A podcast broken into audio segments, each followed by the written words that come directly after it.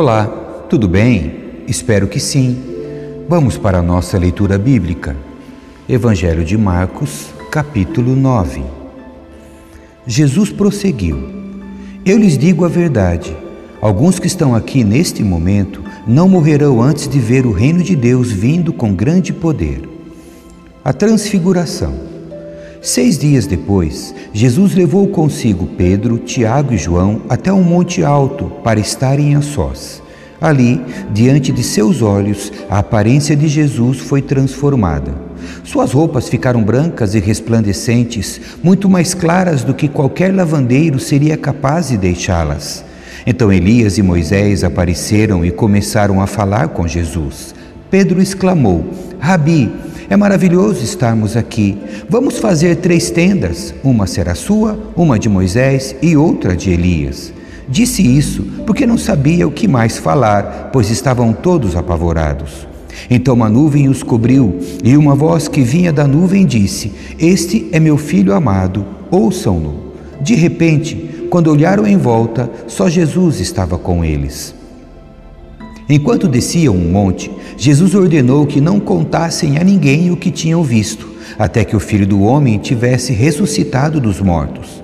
Eles guardaram um segredo, mas conversavam entre si com frequência sobre o que ele queria dizer com ressuscitar dos mortos.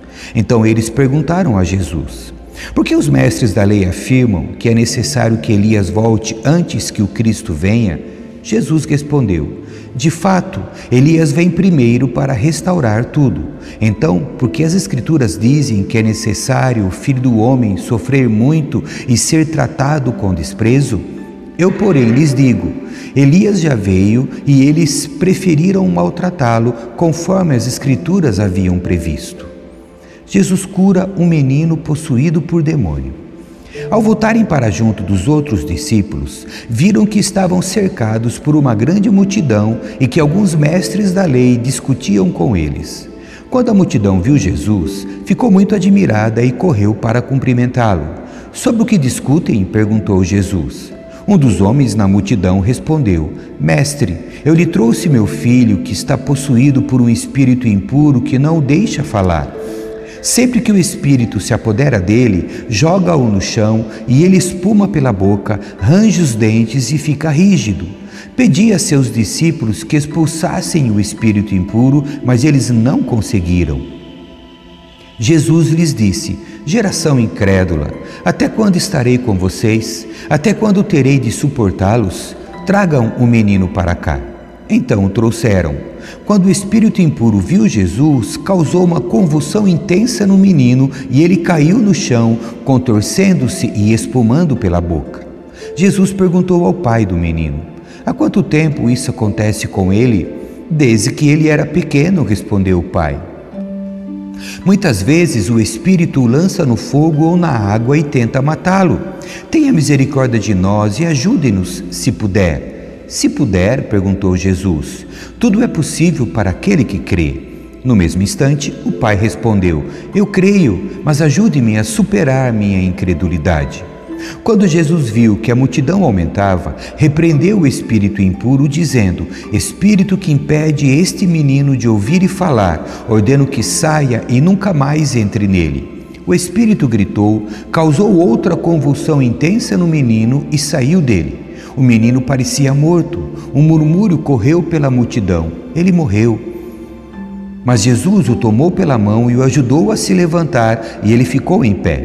Depois, quando Jesus estava em casa com seus discípulos, eles perguntaram: Por que não conseguimos expulsar aquele espírito impuro? Jesus respondeu: Essa espécie só sai com oração. Jesus prediz sua morte pela segunda vez. Ao deixarem aquela região, viajaram pela Galiléia. Jesus não queria que ninguém soubesse que ele estava lá, pois queria ensinar a seus discípulos. Ele lhes dizia: O filho do homem será traído e entregue em mãos humanas. Será morto, mas três dias depois ressuscitará. Eles, porém, não entendiam essas coisas e tinham medo de lhe perguntar. O maior no reino. Depois que chegaram a Cafarnaum e se acomodaram numa casa, Jesus perguntou a seus discípulos: Sobre o que vocês discutiam no caminho? Eles não responderam, pois tinham discutido sobre qual deles era o maior. Jesus se sentou, chamou os doze e disse: Quem quiser ser o primeiro, que se torne o último e seja servo de todos. Então colocou uma criança no meio deles, tomou-a nos braços e disse: Quem recebe uma criança pequena como esta em meu nome, recebe a mim. E quem me recebe, não recebe apenas a mim, mas também ao Pai que me enviou. Diversos ensinamentos de Jesus. João disse a Jesus: Mestre, vimos alguém usar seu nome para expulsar demônios. Nós o proibimos, pois ele não era do nosso grupo. Não o proíbam, disse Jesus. Ninguém que faça milagres em meu nome falará mal de mim a seguir. Quem não é contra nós é a favor de nós. Eu lhes digo a verdade: se alguém lhes der um simples copo de água porque vocês são seguidores do Cristo, essa pessoa certamente será recompensada. Mas se alguém fizer um desses pequeninos que confiam em mim cair em pecado, seria melhor que lhe amarrassem ao pescoço uma grande pedra de moinho e fosse jogado ao mar. Se sua mão o leva a pecar, corte-a fora. É melhor entrar na vida eterna com apenas uma das mãos que ser lançado no fogo inextinguível do inferno com as duas mãos. Lá os vermes nunca morrem e o fogo nunca se apaga. Se seu pé o leva a pecar, corte-o fora.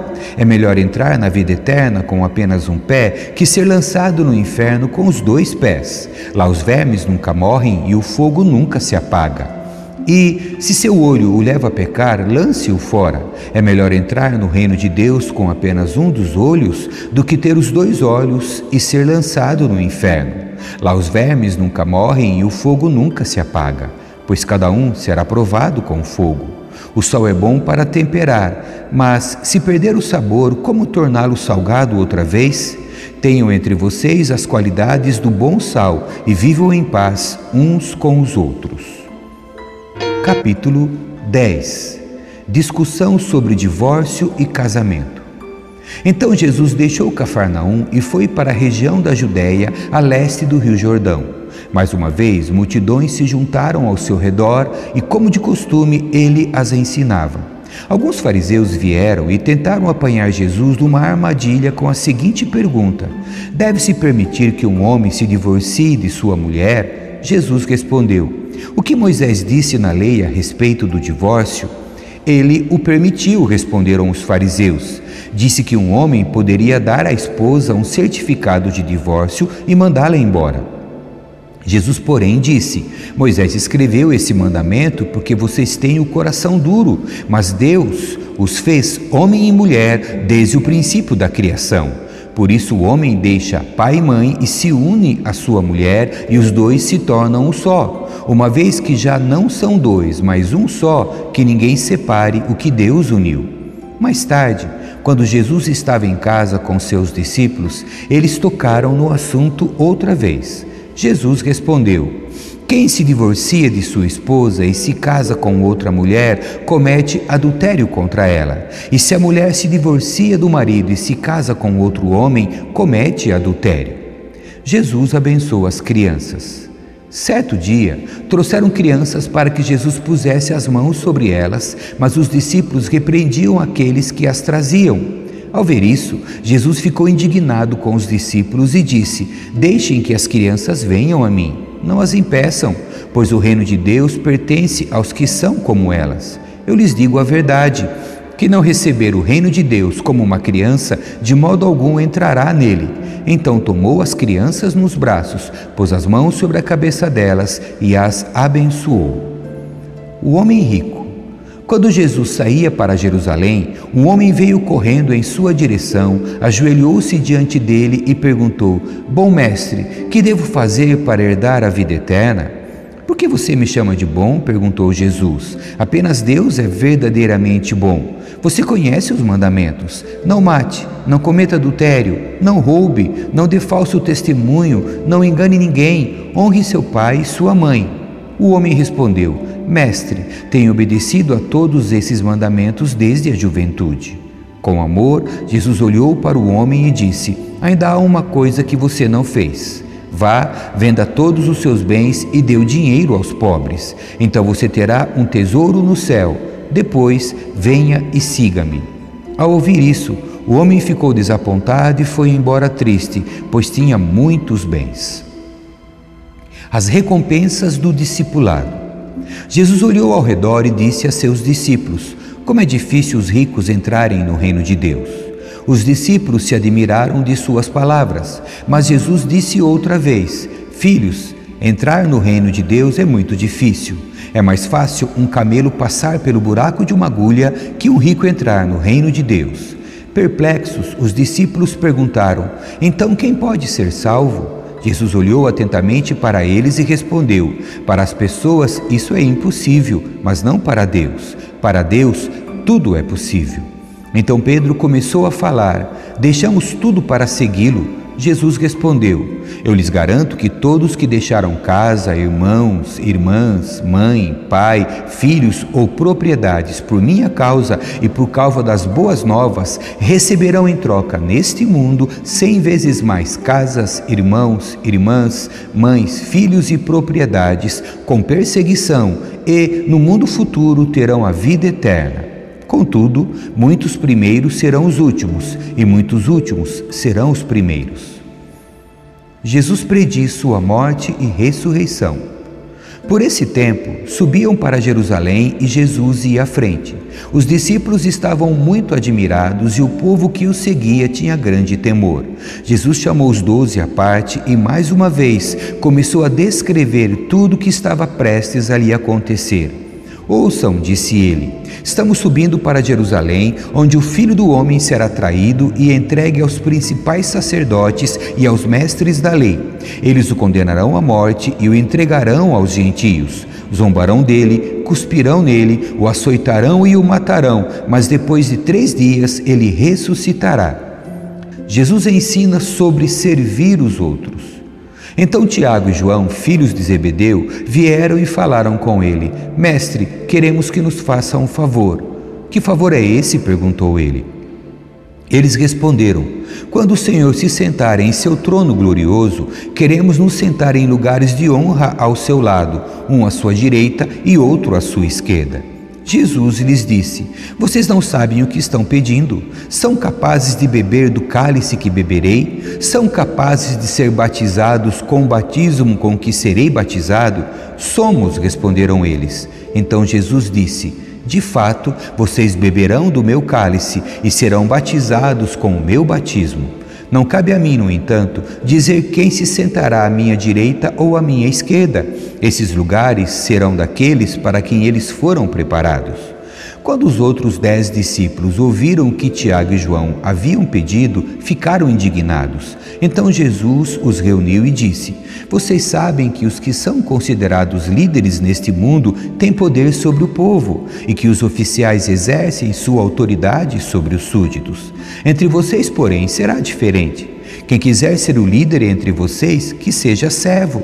E quem quiser ser o primeiro entre vocês, que se torne escravo de todos. Pois nem mesmo o filho do homem veio para ser servido, mas para servir e dar sua vida em resgate por muitos. Jesus cura o cego Bartimeu. Então chegaram a Jericó. Quando Jesus e seus discípulos saíam da cidade, uma grande multidão o seguiu. Um mendigo cego chamado Bartimeu, filho de Timeu, estava sentado à beira do caminho. Quando Bartimeu soube que Jesus de Nazaré estava perto, começou a gritar: Jesus, filho de Davi, tenha misericórdia de mim. Muitos lhe diziam aos brados: Cale-se. Ele, porém, gritava ainda mais alto: Filho de Davi, tenha misericórdia de mim. Quando Jesus o ouviu, parou e disse: Falem para ele vir aqui. Então chamaram o cego. Anime-se, disseram. Venha, ele o está chamando. Bartimeu jogou sua capa para o lado, levantou-se de um salto e foi até Jesus. O que você quer que eu lhe faça? perguntou Jesus. O cego respondeu: Rabi, quero enxergar.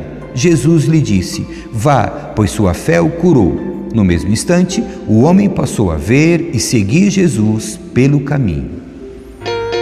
Capítulo 11 a entrada de Jesus em Jerusalém.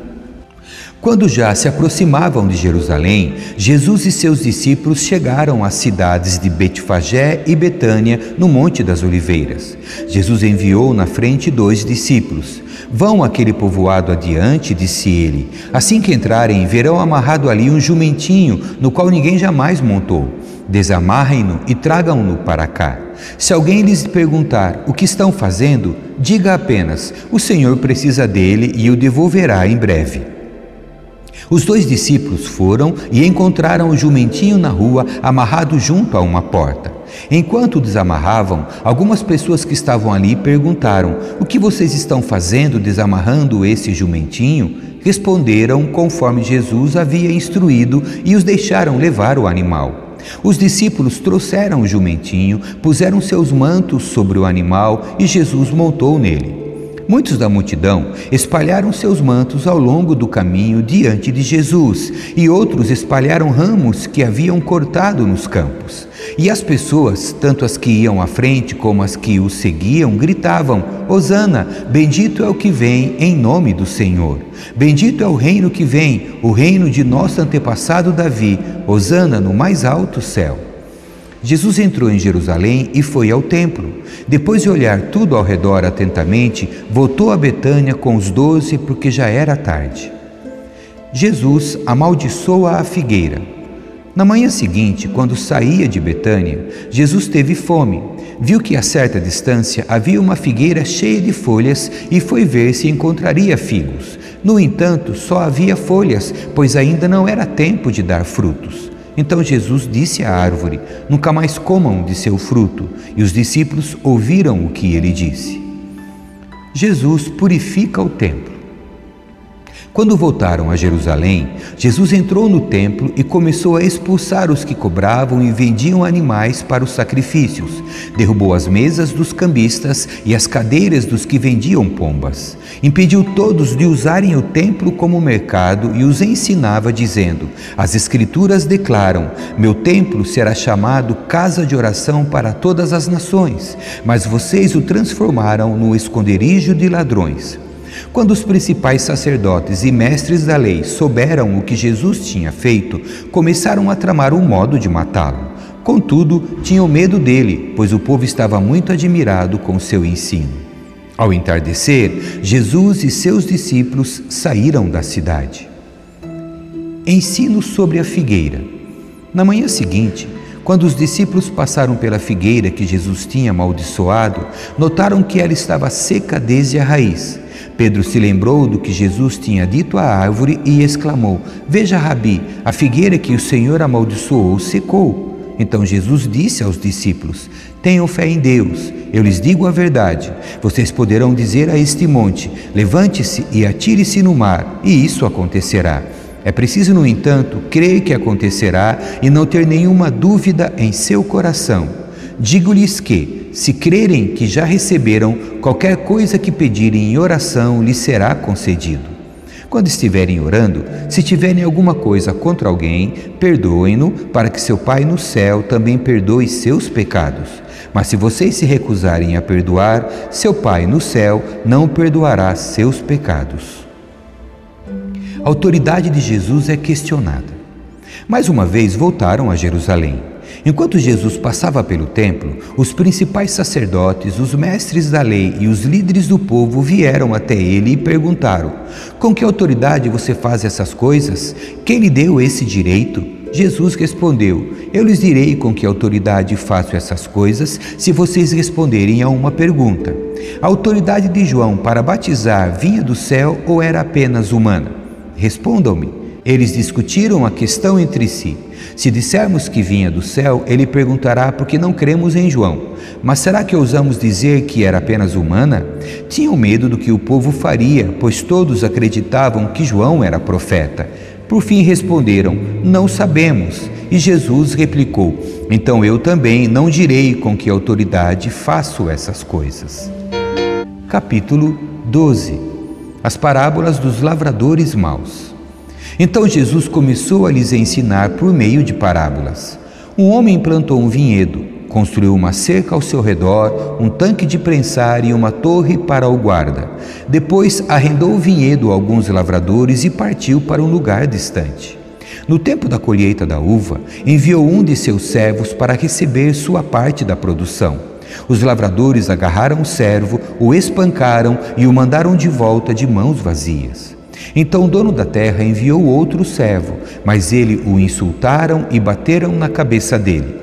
O próximo servo que ele mandou foi morto. Outros servos que ele enviou foram espancados ou mortos, até que só restou um, seu filho muito amado. Por fim, o dono o enviou, pois pensou: certamente respeitarão meu filho.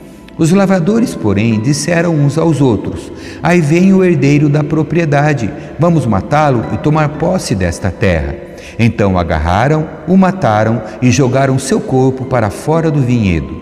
O que vocês acham que o dono do vinhedo fará? perguntou Jesus. Ele virá, matará os lavradores e arrendará o vinhedo a outros. Vocês nunca leram nas Escrituras? A pedra que os construtores rejeitaram se tornou a pedra angular. Isso é obra do Senhor e é maravilhosa de ver.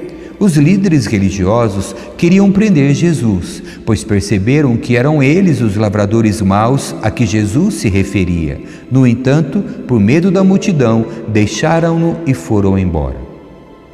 Impostos para César.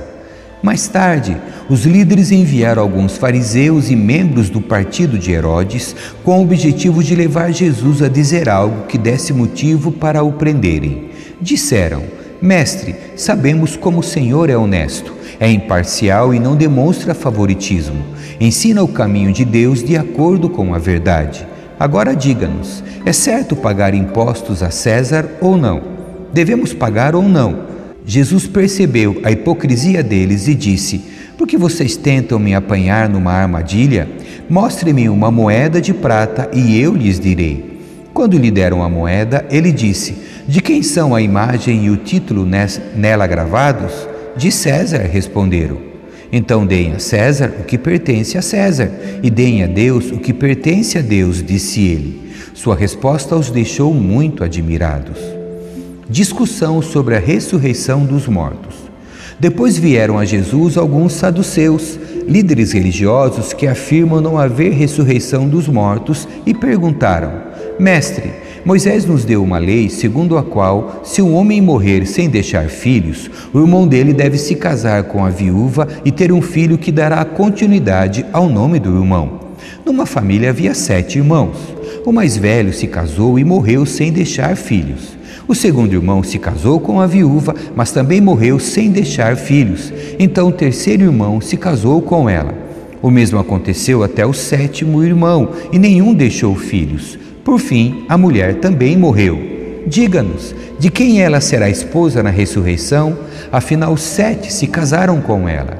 Jesus respondeu: O erro de vocês está em não conhecerem as Escrituras nem o poder de Deus. Pois quando os mortos ressuscitarem, não se casarão nem se darão em casamento. Nesse sentido, serão como os anjos do céu. Agora, quanto a haver ressurreição dos mortos, vocês não leram a esse respeito nos escritos de Moisés, no relato sobre a sarça? Deus disse a Moisés: Eu sou o Deus de Abraão, o Deus de Isaque e o Deus de Jacó. Portanto, Ele é o Deus dos vivos e não dos mortos. Vocês estão completamente enganados. O mandamento mais importante. Um dos mestres da lei estava ali ouvindo a discussão. Ao perceber que Jesus tinha respondido bem, perguntou: De todos os mandamentos, qual é o mais importante? Jesus respondeu: O mandamento mais importante é este: Ouça, ó Israel, o Senhor nosso Deus é o único Senhor. Ame o Senhor seu Deus de todo o seu coração, de toda a sua alma, de toda a sua mente e de todas as suas forças. O segundo é igualmente importante: Ame o seu próximo como a si mesmo. Nenhum outro mandamento é maior que esses. O mestre da lei respondeu: Muito bem, mestre. O Senhor falou a verdade ao dizer que há um só Deus e nenhum outro. E sei que é importante amá-lo de todo o meu coração, de todo o meu entendimento e de todas as minhas forças, e amar o meu próximo como a mim mesmo. É mais importante que oferecer todos os holocaustos e sacrifícios exigidos pela lei.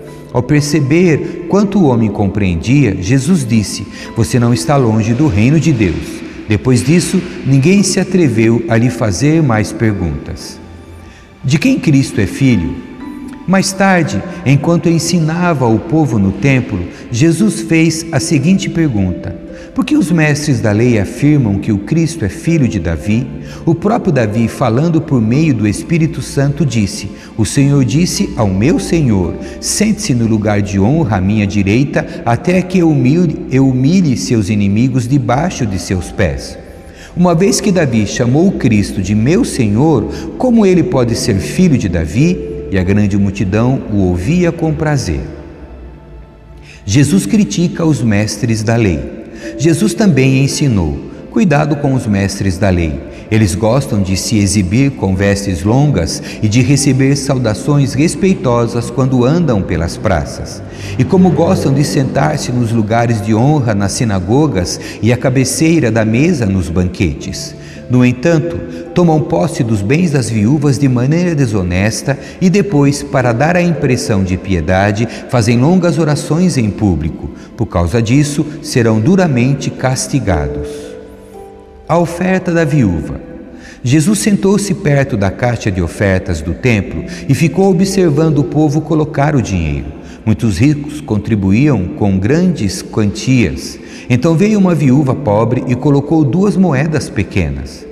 Jesus chamou seus discípulos e disse: Eu lhes digo a verdade. Essa viúva depositou na caixa de ofertas mais que todos os outros. Eles deram uma parte do que lhes sobrava, mas ela, em sua pobreza, deu tudo o que tinha. Amém. Que Deus abençoe a sua leitura. Tchau.